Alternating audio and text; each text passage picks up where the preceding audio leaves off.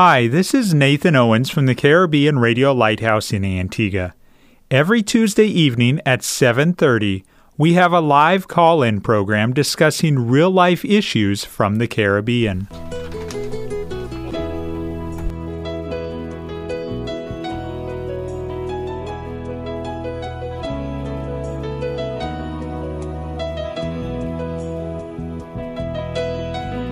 Sanctify them through thy truth. Thy word is truth. You're listening to That's Truth, a live call in program with Dr. David Murphy, designed to answer your questions biblically in this confusing culture. Dr. Murphy has over 30 years of counseling and ministry experience here in the Caribbean and is ready to answer your questions according to truth. Hello, and welcome to another episode of That's Truth. I'm Nathan Owens, and I'm in the studio of the Caribbean Radio Lighthouse with Pastor Dr. David Murphy. Hello, Pastor. Hi, good evening, Brother Nathan. Last week, we were beginning to cover the topic of psychology in the church. But before we jump back into that, let me just share with each of you that we had to pre record this episode of That's Truth. So we won't be able to answer your questions live. But that being said, we still want your questions so that we can answer them the next time we are live. Please send your questions to 268 782 1454. Again, you can send your questions via WhatsApp or text to 268 782 1454. We won't be able to answer them this evening as this is airing because it's been pre recorded, but the next time that we are live on the air, we will gladly answer your questions. Like I begin the program this evening, we were discussing psychology and the church, psychology and the Bible. Uh, Pastor, can you real quickly define for us what is psychology? Well, the general um, definition of psychology in, in most dictionaries and um, even in the diagnostic manuals, uh, it is this, uh, said to be the science of behavior, dealing with the mind, and includes the conscious and the unconscious, and really has to do with your thoughts and your feelings, basically. But it's really the science of behavior.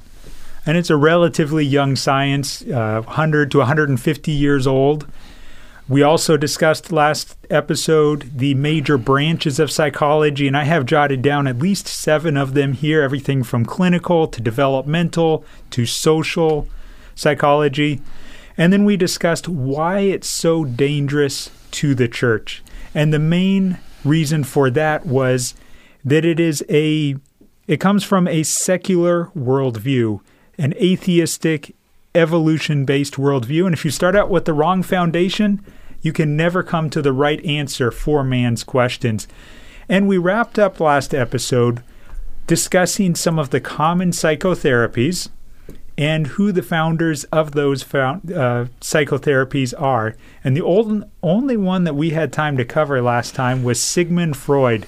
Can you quickly refresh our memory about Sigmund Freud? What did he bring to psychology? Well, the basic thing that Freud brought to psychology, by the way, he's called the father of modern psychology, um, was the concept that man is controlled by the unconscious.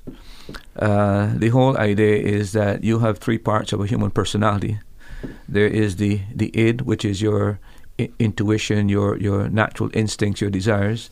Then you've got your ego, which is the human character, the personality itself, and then you've got the super ego, which is the conscience.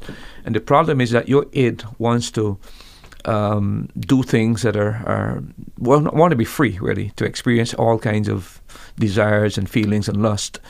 Your super ego, which is your conscience, uh, suppresses that id and that's where all your neurotic and psychotic problems start with because you have an oversensitive conscience that beats down your natural desires, and this creates this dysfunction within the individual. So, the thing to do, basically, is to understand that uh, you need to water down the conscience so that your conscience no longer bothers you, so that the id can express itself.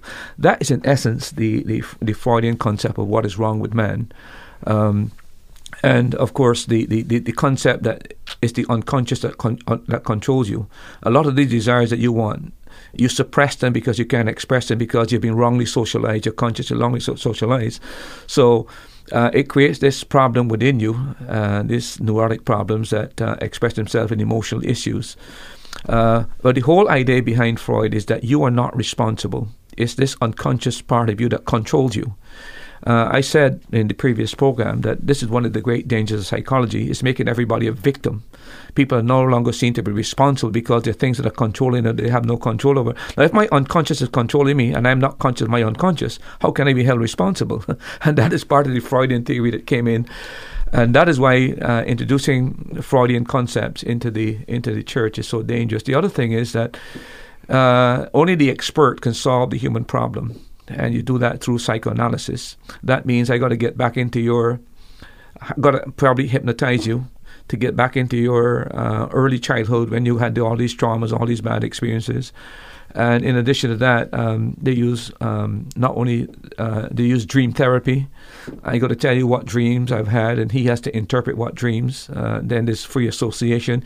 If you say a word like family, and I said pain or I say uh, abuse, automatically uh, he associates that the first word that comes out of your mouth is really an expression of what is deep on the inside that you don't even know is there. You heard about the Freudian slip. Sometimes yeah. you say words, and that really expresses what is really going on in the inside. This is what Freud is all about. But the, the, the, the danger of him basically is the idea that the unconscious controls you, so you cannot be held responsible for what you don't have any control over, and therefore you're a victim of your unconscious. That is the danger Freud. So, taking that philosophy, you, we could say that Eve should not have been held accountable for eating the fruit in the Garden of Eden, that it wasn't her fault. yeah, but I think we all see, which is all, what, today we're wondering why people can commit such crimes and, and do so many things, and, and everybody is claiming that um, um, they're doing what they do because somebody is forced them to do it. Yeah, or their environment. I, yeah, the environment, basically. We're coming to that next uh, as well. But the, the, the, the, we're getting to the point in life where we don't sh- shoulder responsibility anymore. And psychology has provided the, the scientific base for us to excuse whatever we're doing and then blame somebody else. It's the blame game that is going on. And psychology has laid the foundation for that. And, and that is where I think the, the great danger of introducing these concepts into the churches. Is there another founder of psychology that you would say has played a crucial role in changing mankind's perspective and responsibility for sin? Well, there's a guy called Alfred Adler. Uh, he is the grandfather of humanistic psychology. Uh, Freud would be the father, he would be the grandfather, basically. Uh, he belonged to Freud's circle of the Vienna Circle, and um, he again is one of the uh, psychologists that have introduced certain concepts that are influencing today's uh, uh, society. Uh, as far as he's concerned, man is, is, driven by a sense of inadequacy, and uh, man is trying to achieve significance. So the goal that motivates man is is significance, and um, he also believes that we develop fictional goals in life, uh, and these fictional goals are developed when we're yet in our childhood. So that something might have happened to me uh, in my childhood, and I've been trying to achieve a goal to defeat whatever happened to me. So I go on living trying to achieve this goal. And the job of the psychologist is to try to find out what that particular goal is I'm aiming at that I got. Something happened to me in my childhood and I keep wanting to. Uh, um, I'm trying to deal with it, but I'm trying to. I've got to establish a goal of how to deal with it. But the psychologist knows to go, go into the childhood to find out what that unrealistic goal is that I am pursuing, and then to change my behavior, change my emotion, change my psychology, I've got to ch- uh, move that from the unrealistic goal to the realistic goal of achieving full significance. So that is uh, a theory that has been there by uh, by uh, Alfred Adler, and it has had tremendous influence. But again, notice that the, the problem with us goes back to the development of our childhood. Everything is blamed. We are what we are because of our childhood. So we're blaming everything back on childhood. That concept is so common today, but you've got to understand these are the men that laid the foundation. Not only Freud with the unconscious, but also Adler with the idea that I have this unrealistic goal because of something happened to me in, in my childhood that I've been trying to achieve that's not realistic. And I have to sh- show to you now that the w- goal that we should be working towards to is to complete ac- actualization. That is a concept that um, Adler introduced. But is it not true that there are things that in the world that we live in, and it's a shame that we even have to discuss this, but there's abuse, whether it be physical or sexual abuse, that is done to children at a young age, and they have to carry that baggage for the rest of their life. Let me just share this quote with you and get your thoughts from a biblical perspective. Victims of abuse have no identity within the Christian good news narrative except as a sinner.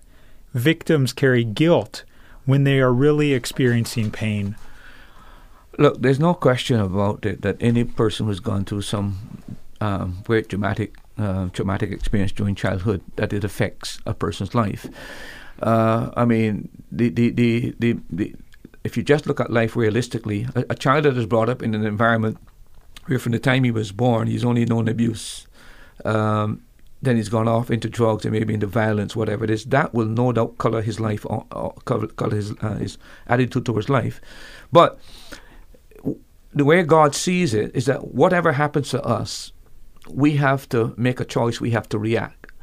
I'm not responsible for what happens to me, but I am responsible for how I react to what happens to me. And, that is where the human element of responsibility comes in. Uh, I can't, as a result of what happened to me uh, when I was a young boy, now make choices that are contrary to the moral principles of Scripture, even though I know those moral principles because of what has happened to me in the past. So uh, it comes to a point where I cannot use now my past as a basis for what I'm doing, as though it helps to condone what I'm doing. I am a morally responsible being who has to make free moral choices, and I'm not responsible for what has happened to me, but I am responsible how I respond to those things that have happened to me. And by the way, I, I think it is unfair to say that a, a person who has been traumatized or a person who has um, been abused, that there's no um, there's no redemptive message for that person or it's just a spiritual. No, the church has always been the institution that has always responded to human need whether it be abuse, whether it be abortion. Uh, so to, to make that kind of a statement is to miss what the church has always been. It's always been on the side of the person who has been uh, seen to be victimized and try to help that person. But at the same time, the church has always maintained the position that as responsible beings, we have to make choices, and whatever has happened to us, the choices that we make in response to those things means that we are culpable if we have violated God's law, we become guilty. I like how you phrase that. I'm not responsible for what happens to me, but I am responsible for how I respond. I think that is a very, very good phrase to keep in our minds in this day and age where everyone claims to be a victim. Is there. Yeah, coming back to Adler, another thing that he, he introduced really was the idea of the inferiority complex. Uh, that because of what has happened to us in childhood, we can go through life feeling that we're inferior. And uh, this certainly affects how we perceive ourselves. Now, again, nobody doubts that there is some value in that concept because if I've been told by my mom that I'm stupid or by my dad that I don't have any brain or that I will never succeed, uh, anybody who has been through those kind of experience will tell you that that colors the entire concept of, the, of their value. Uh, so that's why I keep saying that it's not as though psychology doesn't have value. Uh, it does have value. There are things that these people have discovered in their own research that is valuable to us in dealing with people. But I maintain that to take wholesale everything that psychology says and embrace it and bring it into the church is where the problem lies without using discrimination and sieving what comes into the church uh, to a biblical framework so that we can know what we can reject and what we can accept, what is tolerable and what is acceptable. Uh, so that's the danger of it, uh, not just psychology in itself, but bringing it wholesale without applying the critical scriptures to, to, the passages or to the concepts, so that we can eliminate rather than just uh, totally discard everything. You're listening to That's Truth on the Caribbean Radio Lighthouse. The voice that you hear answering these questions is that of Pastor Dr. David Murphy. This particular episode of That's Truth we had to pre record so we will not be able to answer your questions live. However, we still want your questions on whatever topic, but especially if they're on the topic of psychology, please send your questions to 268 782 1454. WhatsApp or text 268 782 1454. And the next time that Pastor Murphy is live on the program, he will gladly answer your questions from a biblical perspective. We're discussing the topic of psychology and the Bible. Pastor Murphy, are there other key founders of the psychological movement? The other guy that comes to mind uh, is uh, Maslow, um, Abraham Maslow. And most people would know Maslow from what is called his hierarchy of needs. Um, he posits the position that everybody has uh, five basic needs, and that these needs are in a particular order, and that we could never uh, achieve full actualization until all of these particular needs are met in a particular order. Uh, again, I, I will point out in the process that there is some credibility to what he's saying, uh, but um, there are some things that we have in relation to Maslow that is, is, is questionable and that we, we uh, have to be very careful about. Uh, by the way, he's the one that introduced the, what is called the positive mental health. So rather than focus on uh, mental illness, focus on what we can do to make people feel mentally healthy. Uh, and his idea is that we have these needs that really control us. Now, again, this is where we would differ with him in that regard. The Bible makes it quite clear that we are controlled by certain desires, but not his hierarchy of needs. The Bible says that we are controlled by the lust of the flesh, the lust of the eye, and the pride of life. And of course, there is the satanic element that we talked about in Ephesians chapter 2 that there's a spirit of disobedience that works and uh, motivates and, and propels people to do wrongdoing.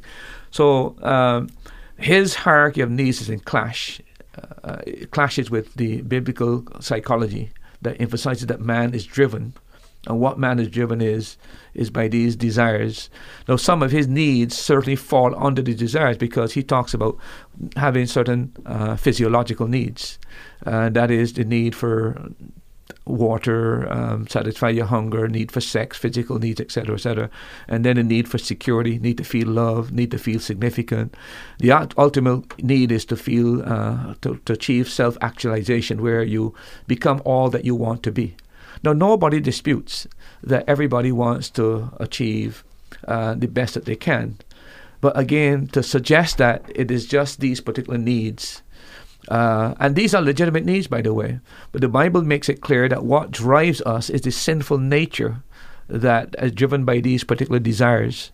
So, a biblical psychology, understanding what motivates people to do what they're doing, we have to take into consideration those three things the Bible talks about the lust of the flesh, the lust of the eyes, and the pride of life.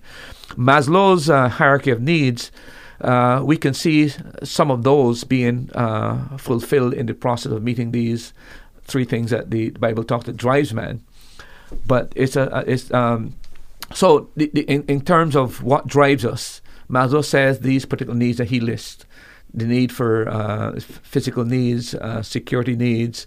Um, um, developmental needs, um, actualization needs. The Bible says that what drives us is the lust of the flesh, the lust of the eyes, and the pride of life. The question is, which do you accept? So if a person comes to me with a problem, what am I going to use as a framework to deal with him? Uh, to understand why he's doing what he's doing, I got to understand he's driven by one of these three things. I got to find out what what what what what is the lust of the flesh that he's pursuing. Is he pursuing um, sex, which is outside the pale of Christianity? Is he pursuing material things? What is he pursuing?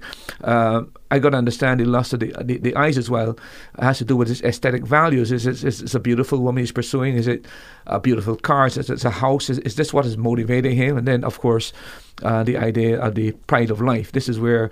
Um, What's his ambition? What's his goal? So I have a framework to try to understand what is going on in his life, what he's doing, what he's doing from a biblical perspective. And then, of course, there's a satanic element as well, the evil spirit that worketh in children of disobedience. That's the biblical framework I try to deal with when people come. That's how I see, try to view their problems. But Maslow is helpful in making it clear that we have needs physical needs, which is the lust of the flesh, and of course, you got other actualization with the pride of life. So he states it in a different way, but uh, the hierarchy in which he gives it as well that I must meet one, two, three, four in that particular order. I can't go beyond two unless I reach one. I can't reach five until I reach one, two, three, and four. Uh, that would not be scriptural. I can move from one to five by finding Christ as my Savior. Yeah. Uh, I can move from one to three by finding Christ as my Savior. Uh, so to be actualized is not what is the need of man. To be saved, to be converted, to be transformed is what's the real basic need in man. And for a real radical change to take place in a person's life, uh, no amount of psychology can do it. It takes the transforming work of Christ, faith in Christ, belief in Christ, the Holy Spirit, the Word of God, prayer and intercession. These are the means that God has given us to experience transformation and change and to real, really have what you might call total self actualization. Would you say that Maslow is the father of self esteem in that movement?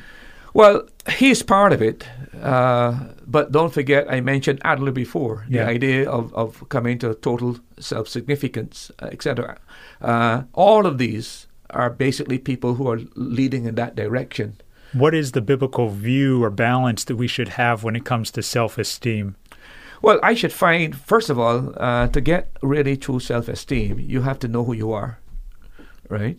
Um, the, the, the biblical way of getting your self esteem is to understand that you're created in the image of God, that you bear God's image, that you have value, you have significance because you are an image bearer of God. That is where a, a person should find significance. Not in my job, not in who I marry, not in what house I live in, what car I drive.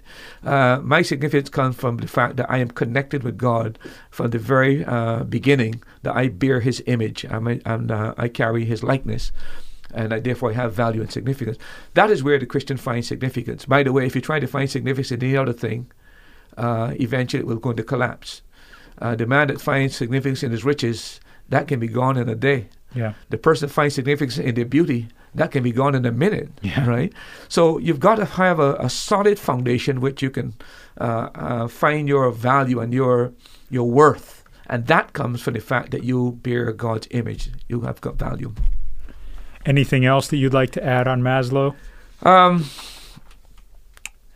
the thing, other thing I would like to say about um, Maslow is that he thought that part of the problem with man is that we live by rigid, absolute principles. Uh, so Maslow really was an atheist, and he believed that one of the big problems is that we are trying to live up to standard that we cannot live up to. So what we got to do, we've got to get rid of the absolute standards. The new standard now to achieve is try to come to total self-actualization. So don't allow, your, allow yourself to be held back by trying to reach these absolute standards that you can't reach. Uh, so he in himself helped to devalue the importance of Scripture and the significance of the Bible. And not only that, he in himself helped to destroy any concept of being absolute moral values. So there are no absolute moral values any longer.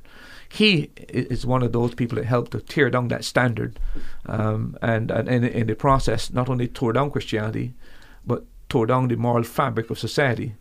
Uh, so that that has been he has been detrimental in, in, in that aspect as well. So lower the standards that man is held to so that man feels better about himself. Yeah, because again, remember that Maslow, uh, Freud, Adler, all of them are coming from one perspective, perception.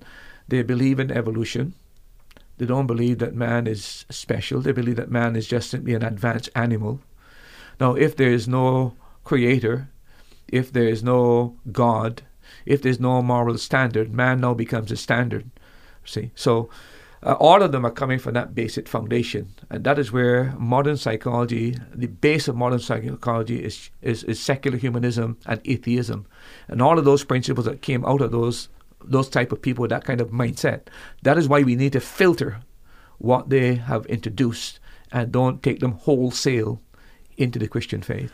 I don't know if anyone has done this, but as you were just sharing the fact that each of these men who, from the world's perspective, accomplished a lot, but that they were atheist, it would be very interesting to look at each of these men on their deathbed.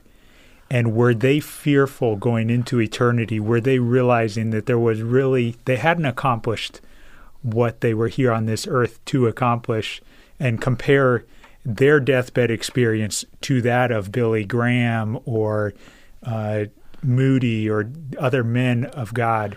Well, I can't speak with, in, with respect to the others, but I know that Freud died a terrible death. Okay. Freud, by the way, part of one of his problems, he used co- was using cocaine from an early age, and he was a heavy smoker, and he had cancer in his mouth. Um, so I know that he, he had a, a terrible uh, death experience. Um, uh, so he lived with a lot of pain in the final phase of life. The other thing I like to say about Maslow is that Maslow saw uh, what they call all our neuroses uh, as a deficiency disease. And again, here's your problem. The reason why I am having a neuro- neurosis, I'm having these emotional problems, is because my needs are not being met. But why are my needs not being met? Uh, because other people are not meeting my needs. So I am in the position I am. I didn't bring this up on myself. It's just people didn't meet my needs. Define for me neuroses. Neurosis is an emotional condition uh, which you still have control of your senses, uh, but you can't function as you normally would like to. Psychosis is when you have an extreme emotional problem, but you can't function anymore. You're hearing voices, you're seeing things, you can't function. So the difference between uh, neurosis and, psych- and psychosis is basically two different levels of emotion. One, you can you still have emotional problem, but you can function, but you're not functioning as to your optimum. So therefore, you're having all like worry. Uh, okay. That would be a neurosis. Uh, anxiety. That would be a neurosis.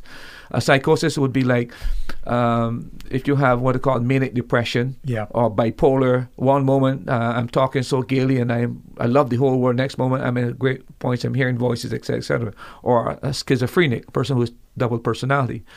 So uh, they, these are just terms that expre- express the, the mental and emotional situation. But I was saying to you, the the, why, the reason why I mentioned um, uh, Maslow, Maslow has now made it possible for me to blame my emotional and, and neurotic problems on the fact that my needs are not being met. See, so I am absolved from my emotion because the problem is not me. The problem is I got certain emotional needs that are there, they're natural, needs, but they're not being met. They're not being met by the government. They're not being met by my, my, my, mom. They're not being met by the school teacher. They're not being met by whoever. So again, I'm absolved from responsibility. Freud said it's my unconscious, right? Adler is saying it's, it's my needs that are not being met by other people. So all of my neurotic problems stem from other people. I'm, I'm shifting blame from myself to others again. It's, it's, this, this, this is the danger of psychology is absolving people of responsibility. And I cannot emphasize that too much. So the victim syndrome is part of this um, this uh, teaching of um, Maslow. You're listening to That's Truth. You've just been hearing Pastor Dr. David Murphy, the pastor of Grace Baptist Church in Antigua, as he's been explaining some of the founders of psychology and the dangers of their theories that they have put forth and the dangers of what would happen as the church far too often has accepted those theories uh, without using discernment and started using it in counseling. We would love to hear your questions. This episode has been pre recorded, so we won't be able to respond to them live, but we will uh, print out the questions and provide them to Pastor Dr. David Murphy so that the next time he is live here on That's Truth, he will gladly answer your questions from a biblical perspective. You can send those questions to 268 782 1454. Again, WhatsApp or text your question to 268 782 1454. I am really thrilled that you are listening to this episode of That's Truth. I hope that it is an encouragement to you and is helping you to be able to take some of the things that you have heard in the secular world around you, maybe some of these terms or the names of some of these psychologists, and being able to view them in light of a biblical perspective. Back to you, Pastor. Any other founding fathers that you'd like to discuss? Um, there is a, another point I'd just like to mention, uh, both with uh, Freud and Adler and Maslow all of them saw man as basically good. Okay. born good. Uh, again, that is contrary to the biblical principle. Born with a sinful nature. They don't see man as a sinner because there's no God. There's, there's, there was no creation. So again, the base on which they start that man is basically born good and uh, is society that corrupts, it's the unconscious corruption or his, his, his needs that are not being met again, when you're doing, if you're going to counsel somebody, and you have to have a framework in which you counsel them, you counsel them first of all that they're sinner. that they have a sin nature that's moving them in a different direction. So if you take Freud, or you take Maslow, or you take Adler, and you're you're counseling them from a framework within the, their framework, you cannot you should you would not be thinking in terms of the sinful nature that could cause them to go a, a propensity or proclivity to do evil. See, so uh, that's that's a, the danger again. If, if if you don't take the biblical concept of biblical psychology, we must start with creation. We must start with man is fallen. Those are the core things to understand what is happening to man. But these guys, including um, Maslow, believe that man is good, basically, and uh, there's no evil within. So therefore, he's not held account. The other guy that um, is worth mentioning is a guy called Carl Rogers.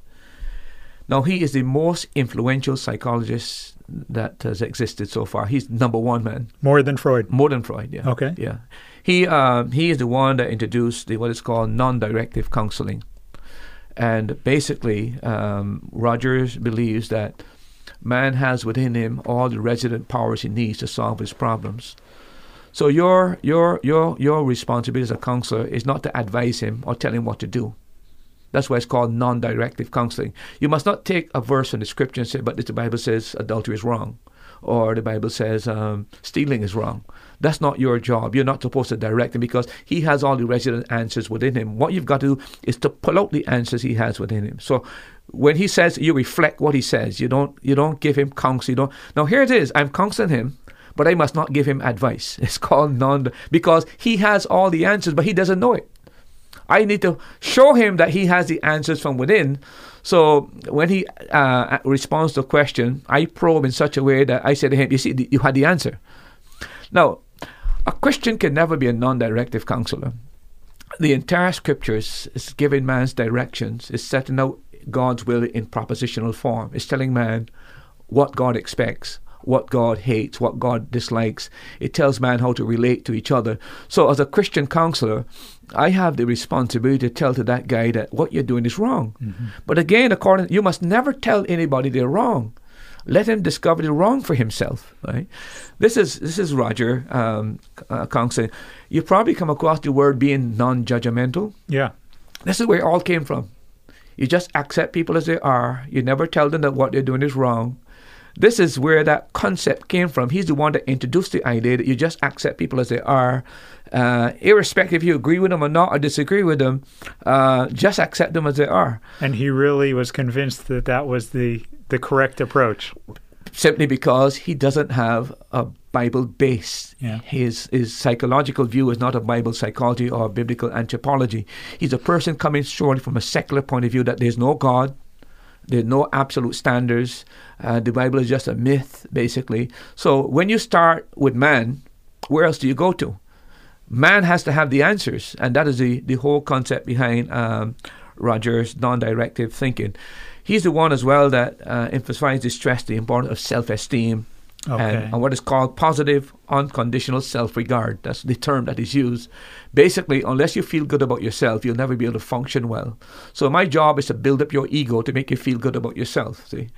Uh, a lot of us repeat terms. We hear terms on the t- radio. We read them in the book. We don't understand where they're coming from. But these are the guys that give us the, the terminology, jargon, the self actualization, the idea of the self concept, self esteem. All of this came out of these uh, psychological um, persons who introduced these concepts, and so they were adopted now into education, adopted into um, even into the church, into counseling. So when you hear these terms, you've got to source the origin of them, and just remember they're not they're not based on scripture. The Bible talks about denying self, crucifying self. These guys say no, we got to build up self and elevate self. See, the Bible's concept is always that we be uh, we submit ourselves to God, and humility is a virtue in the Bible. But pride is a virtue in psychology. Mm-hmm. They're complete opposite and complete reverse. Does secular psychology have a place for sin? None of them that I know of talk about sin. Uh, there's a guy called Glasser, uh, reality therapy, that is now introducing the concept of um, responsibility. And the problem with people is relational, really.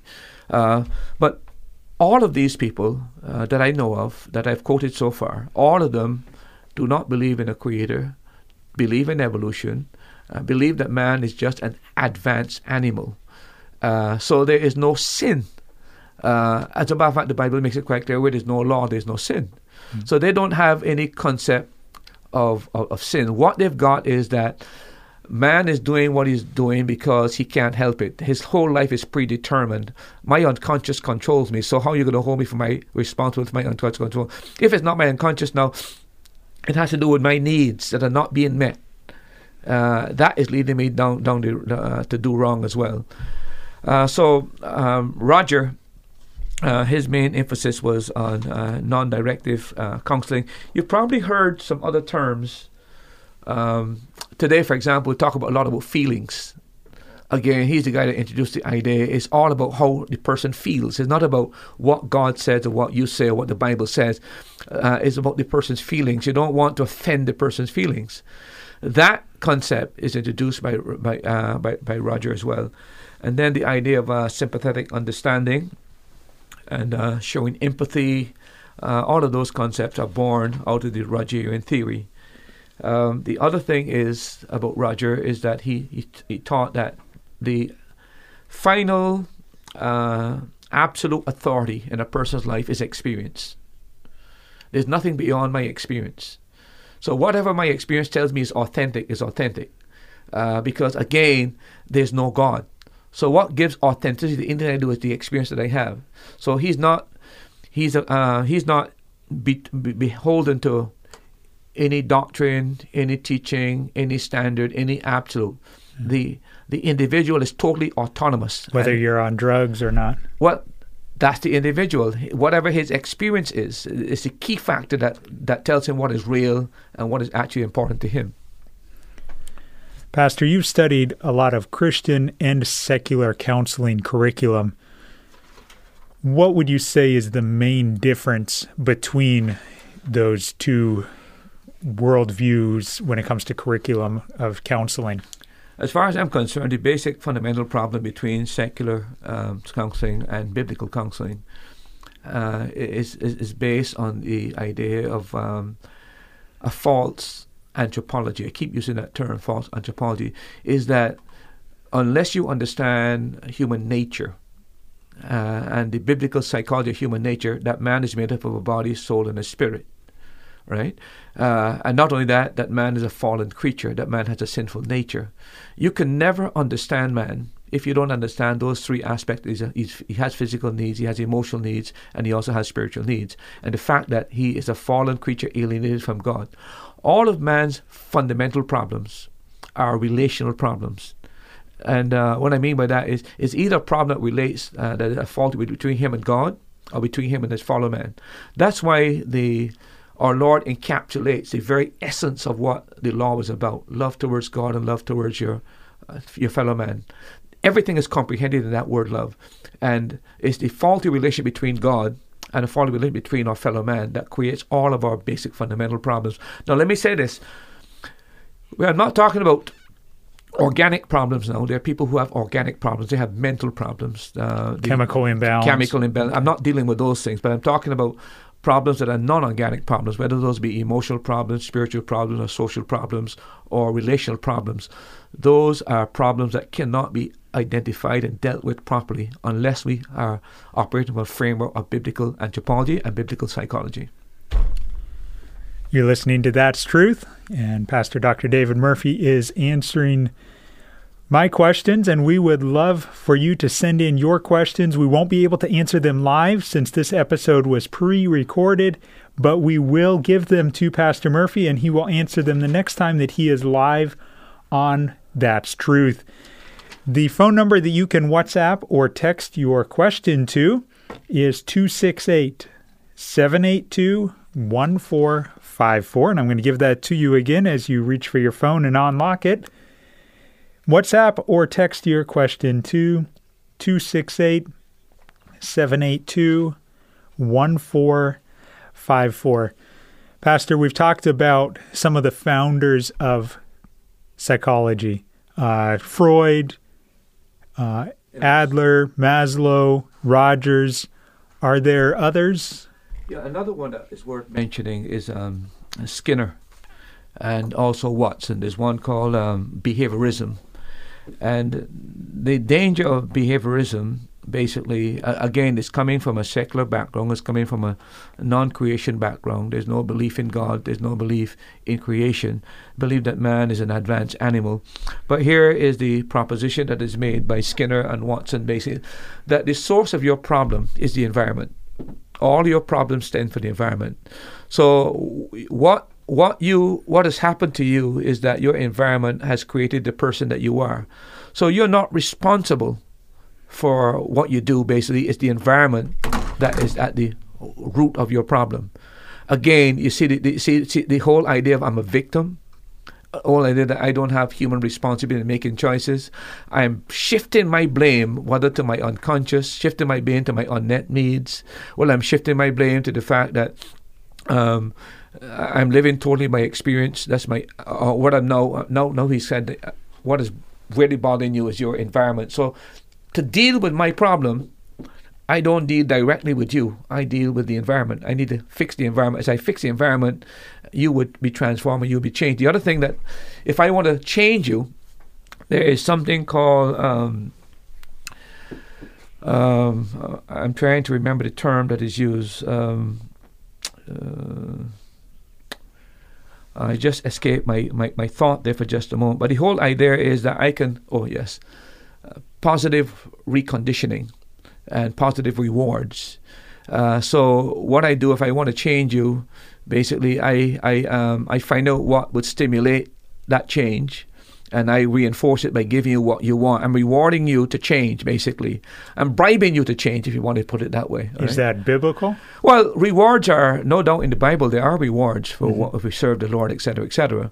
But again, there's nothing wrong in moving a person in a direction to do right by offering a reward if they do right. But the, at the base of the problem there is to believe that I can recondition the human me, me, me, simply by rewards. Again, it goes back to the concept of regeneration. Is it by changing my environment, is that how I transform you? Or do I transform you by a hmm. saving knowledge of Jesus Christ? And that is where people need to understand if you really want true transformation, it is only found in Christ. It is it's found by receiving Christ as your Savior. The Holy Spirit comes to dwell within you. He does the sanctifying work of transforming your inner life so that the outward man begins to change. And then of course you have the Word of God, which is another tool of sanctifying the individual. So uh, while we acknowledge the environment plays a vital role in, in changing people and has a, a, a, could have a negative positive effect upon people. The answer to man's need is not just the environment.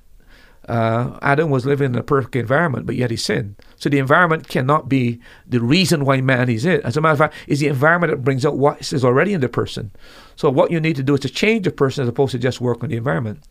But wouldn't that be backed up by? I remember you referencing one of the professors or deans at the school that you went to used to have a tea bag in his office. And when counseling, he would say, you know, really what's inside of you comes out when you're put through pressure. So wouldn't that be the same thing that Skinner is saying? Yeah, I think that that that uh, that explains it. But again, um, Skinner is not suggesting that there was anything wrong with you that comes out. He's suggesting oh, okay. you see, see the difference. Yep. He is shifting uh, the blame for who you are on your environment. Uh, the Bible does recognize that your environment can affect you, but again, your choices is what deals with your moral character. And any psychology or any teaching that absolves man of responsibility for his actions and his behavior and for his response are totally unscriptural and unbiblical. Uh, the Bible sees us as responsible beings that are going to be held accountable for our behavior and our actions. Pastor, Matthew 7, verse 17 says, Even so, every good tree bringeth forth good fruit, but a corrupt tree bringeth forth evil fruit with that being in mind, and we've been repeating over and over that these fathers of psychology have a, a secular worldview, a wrong worldview when it comes to the biblical worldview. They're atheists, they believe in evolution. How can we learn anything from them? Shouldn't we just write them off completely and not even pick up a psychology textbook or not even adapt any of their findings because obviously they've come they've come with the wrong basis. They've come with a bad root to start with. There are some. Um, Jay Adams, for example, um, does not believe in what is called eclecticism, where uh, he is warning the church about people who even use his method called nouthetic counseling, where there's a tendency in counseling circles to get the best get the best from Jay Adams, get the best from Adler, get the best from Rogers, get the best from Freud, and, and, and kind of bring them together and create an eclectic form of, of counseling. Jay Adams is against that. Uh, Crabb, Larry Crabb, who is a well-known um, Christian uh, uh, counselor and psychologist, his approach is to uh, he's an eclectic. Uh, he he believes that there are insights that can be garnered from psychology that can be incorporated into Christian counseling. So if you read Larry Crabb's books, you'll find that uh, he pretty much talks about the need for uh, significance, the need for love, etc., etc., some, using some of the same words that are used by the secularists. My own view is that we ought to counsel from Scripture. But I am not a person that um, I can see that I don't have the time to sit down and study an individual from a child and the development stages, etc. When he can, when he has abstract thinking, when he has concrete thinking, etc., etc. There are people who devote the entire life to study uh, how people develop and so on and so forth. And as I said before, we use a lot of these insights in our uh, pedagogical programs in our schools, where we don't we give a, a, certain child a certain age, we don't give him certain material because he can't comprehend that. Uh, similarly uh, people who have studied emotional problems and look at these different types of things, I do think that there are things that we can we can learn. I'm not against learning. There's a method I, I came across some time ago in counseling that I um, I've never used it, but I can see the value of it. Let me explain what it is. It's about it's basically a person, two people having a problem, say a husband and wife having a problem, and they're having difficulty talking and exchanging. And what you do basically is that you ask the, the person that they will just be willing to work with you on, on a simple matter. He sits in a chair, and um, she comes in basically and tells him everything he wants to tell him. Uh, tells him everything she does. He's not to respond. He just listens to everything. The tendency that when somebody says something, you want to respond. Mm-hmm. But in a case like this, it's a, it's a method that's used to help in, in, in family counseling where the thing is to let the wife or the husband pour out their heart without any interruptions. Just want him to sit and listen to what she has to say that is bothering her without interruptions. Well, this is why, you know what I'm saying? And then it's reverse. She's put in the chair, he comes in and he downloads everything what he thinks about it, right? Without the interchange. Now I can see that as being helpful, mm-hmm. and then bringing the couple back together. That's a technique. Yeah. That can be incorporated into Christian counseling. So there are things we can learn from psychology, but we need to understand the secular uh, foundation of psychology and the presuppositions that they bring to the table, uh, how they how they interpret what they study and research is going to be colored by their presuppositions. And that's why we as Christians have to be very, very careful what we incorporate into our counseling uh, sessions with uh, other people. So it is okay to take some techniques and all from the secular psychologist, but you just have to use discernment and discretion. Okay, discretion. Any other founding fathers of the modern psycholo- psychology movement that you'd like to draw attention to? The, the, the guy that the two guys that come closest to um, biblical counseling. Uh, there's one guy called Hobart Mowrer. Uh, he is the one that says that man's problem basically stem from bad behavior, which leads to feelings of guilt. And I think that is that is very in, almost in line with Scripture. But the way he says you solve this problem uh, of guilt uh, as a result of bad behavior is certainly on a horizontal level. So you try to confess to the person and you make restitution. Where we would say to him that uh, we, we would say that it has to be solved on the vertical level first. If you've been guilty of bad behavior that affected people's lives and now you're carrying a tremendous guilt, it's okay, it's right and proper to go to that person to say, Look, I, I did wrong. Would you forgive me? Can I make restitution? But the biblical counsel will bring in that you need to make restitution to God as well, because sin is first an offense against God. Yeah. But Mowrer, his way of dealing with it is on the horizontal level. We would say that when it comes to bad behavior and the guilt feelings that flow from that bad behavior, the way to resolve that is first of all deal with God and confess your sin before God, and then deal with the individual and confess your sin to the individual. I, I would say that um, I would say that that is very, very close to uh, the biblical concept of the conscience becoming guilty because of bad behavior and needing some kind of change. So, certainly, that is uh, more in line with the biblical model of what's really wrong with man. The other guy that I would like to wor- mention is a guy, uh, William Glasser, um, called Reality Therapy. Um, basically, in his counseling, uh, he boils down our problems to relational issues. Most of our problems are that we got bad relations. I don't think anybody would dispute that. Uh, but again, there's no vertical level at all. It's always dealt on the horizontal level. So there is some truth that these men have come to discover, and anybody that uh, observe life and look at people and the problem that people have we know that a lot of people are in tremendous pain, tremendous emotional issue because they have got bad relations with their father, their mom, they've got bad relations with a friend, maybe in the workplace. So a lot of our problems uh, clearly come from bad relations. Uh, but again, it's more than just the horizontal level. We need to s- s- uh, deal with the vertical level. Are there anything is there anything that the Christian or the church can learn from psychology? And if so, what? Well, it, it's one of the things that we can learn from psychology is that man hasn't really changed. For example, where did blame shifting start? In the garden. From Garden of Eden, right? Yeah. Man has been trying to absolve himself from responsibility from the very inception. It is human nature to try to avoid guilt and responsibility. So uh, nothing hasn't changed uh, as far as that is concerned. Um, and uh, so we find that in, in, in Genesis, for example, Eve blames Adam, Adam blames the, the, the serpent, etc., etc. Uh, so that that's one thing we can learn from psychology. The other thing that we can learn from psychology is that if you don't have a biblical framework by which to view man, you always come to false conclusions. Unless you understand that man bears the image of God, that man already has dignity and value, and relate man's dignity and value to the fact that he's uh, the image bearer of God, you have to find another means to appeal to uh, to make man feel valued. And that's where this whole idea of self esteem, this whole idea of the self concept has come into. So you, you have to shift from the biblical base of dignity and value and, and form some kind of a humanistic base, etc.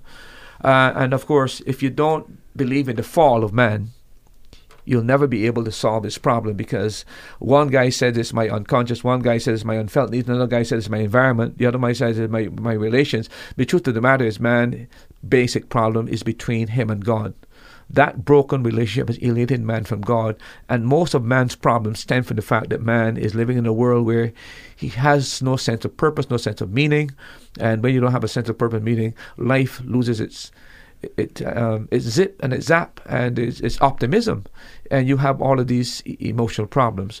So I would say if you, you don't have a, a background where you understand the creation of man, you understand the fall of man, and then of course the other thing is unless you understand that there is a solution to the human problem, and that is where Jesus Christ comes in. Uh, as the solution to the human problem. Jesus Christ offers a transformed life. God offers that when you put your faith and trust in Christ, the Holy Spirit comes to dwell within you. He does His internal work of sanctifying you and cleaning you up, transforming your life. And then, of course, you have the tools of praying to God, and you've got the tool of the Word of God to direct you in life to make what your purpose is supposed to be, where you're supposed to be headed, etc., etc.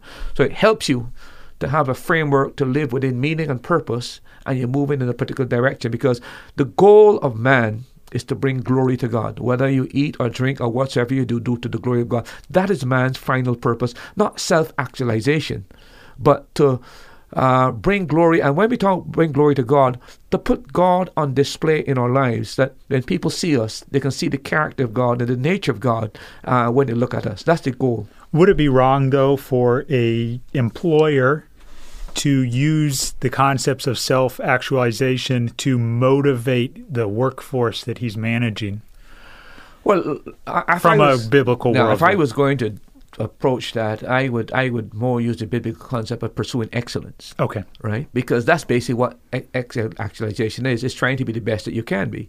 And if you go into the Bible, we must pursue excellence. We must, we must be the best that we can. That how God has made us to be. We must try to achieve. If, if God gave me a gift to be a carpenter, I must be the best carpenter in the world. I must try to achieve that. If God gave me the capacity to be a medical doctor, I must aim to be the best medical doctor. I must aim at excellence, not mediocrity. So the Bible does give those kind of motivation for us that we must pursue excellence in everything that we do.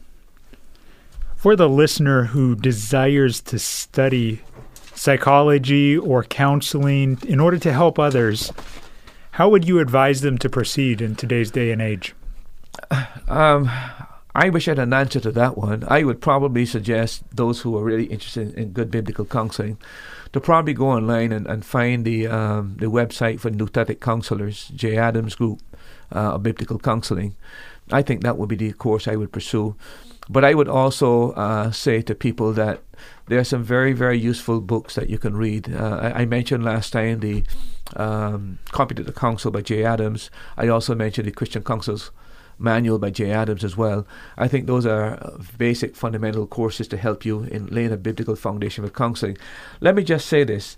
Uh, I think sometimes we are mesmerized, uh, Christians are, by the whole idea of academic qualifications that you need this, you need the other thing, etc. Um, and we need to know the secular jargon, the secular language. Uh, I need to remind you that as a believer, uh, as J. Adams will point out in the Council, that God can make you competent to help people with their problems. I want to repeat this. Where was psychology 100 and 120 years ago? Who was helping people with their problems? Pastors. It was pastors. It was Christians who had a solid understanding of Scripture. They were the ones that were helping people. And look at the chaos we have today with, with all the blooming of psychology and psychiatry. Uh, the, the, world hasn't gotten better socially or morally. It's gotten better technologically and maybe scientifically. But we are headed down uh, a, a slippery slope of moral catastrophe. And that's where psychology has led us because every one of them basically is telling you that you're not responsible. You're a victim. Uh, um, the environment, uh, something happened to you when you were a child, it's robbing us of our responsibility. And consequently, we are seeing some of the worst crimes being committed without any compunction of conscience because the person could claim I'm not responsible. My environment did that. My childhood trauma did that. My unconscious made me do that. And once you absolve people responsibility, this is where we're headed to moral chaos. So, am I hearing you correctly that you're saying that society is going to get worse and worse as psychology continues to push its secular worldview? It's not only me that's saying that. Okay. If you go down to uh, Paul and Timothy, evil workers and seducers wax worse and worse. And, and Paul warns us uh, in Timothy and his other writings that we're headed to a state of moral chaos. Um, in, in, Timothy talks about time will uh, will come when they will not endure sound doctrine. And then he, he talks about a whole list of things that uh, will be experienced during the final phase of uh, this dispensation. So it's not just myself, it is Paul that is teaching clearly that we want to deteriorate and deteriorate. How can a Christian or how can the listener choose a proper counselor in the day and age where there is so much confusion and so many secular teachings? What would you advise the listener who says, I need counseling in my marriage, I need counseling in my personal life? How should they proceed? Well, I, I, I would I would say that the important base for counseling really would be a pastoral ministry. I think to find yourself in a good church where your pastor expounds the word, explains the word, he's a man of the word of God. Um, I think, to my mind, that's where you should start. Um, the secular psychologist, the secular counsel, is looking at it from a non biblical base. He doesn't have a right understanding of human nature, doesn't understand the right understanding of the nature of reality. He has a false psychology, a false anthropology, therefore, he's going to lead you astray. Find a church where a pastor preaches the word, he's a man of God, and um, I believe that's where you should start as a believer. Real quickly in closing, let me just repeat a phrase that Pastor said earlier you are not responsible for what happened to you, but you are responsible for how you respond. Keep that in mind in this day and age where everyone is considered a victim. Thank you for joining us for today's program. We pray that the Holy Spirit uses the truths shared from God's Word to strengthen your faith. Now you've heard it. That's truth.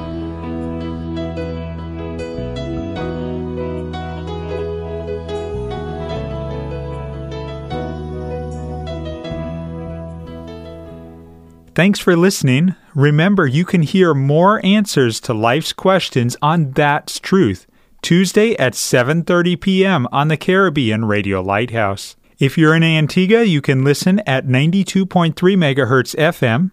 If you're in the Caribbean, you can listen at 1160 kilohertz AM or listen online at www.radiolighthouse.org from anywhere in the world.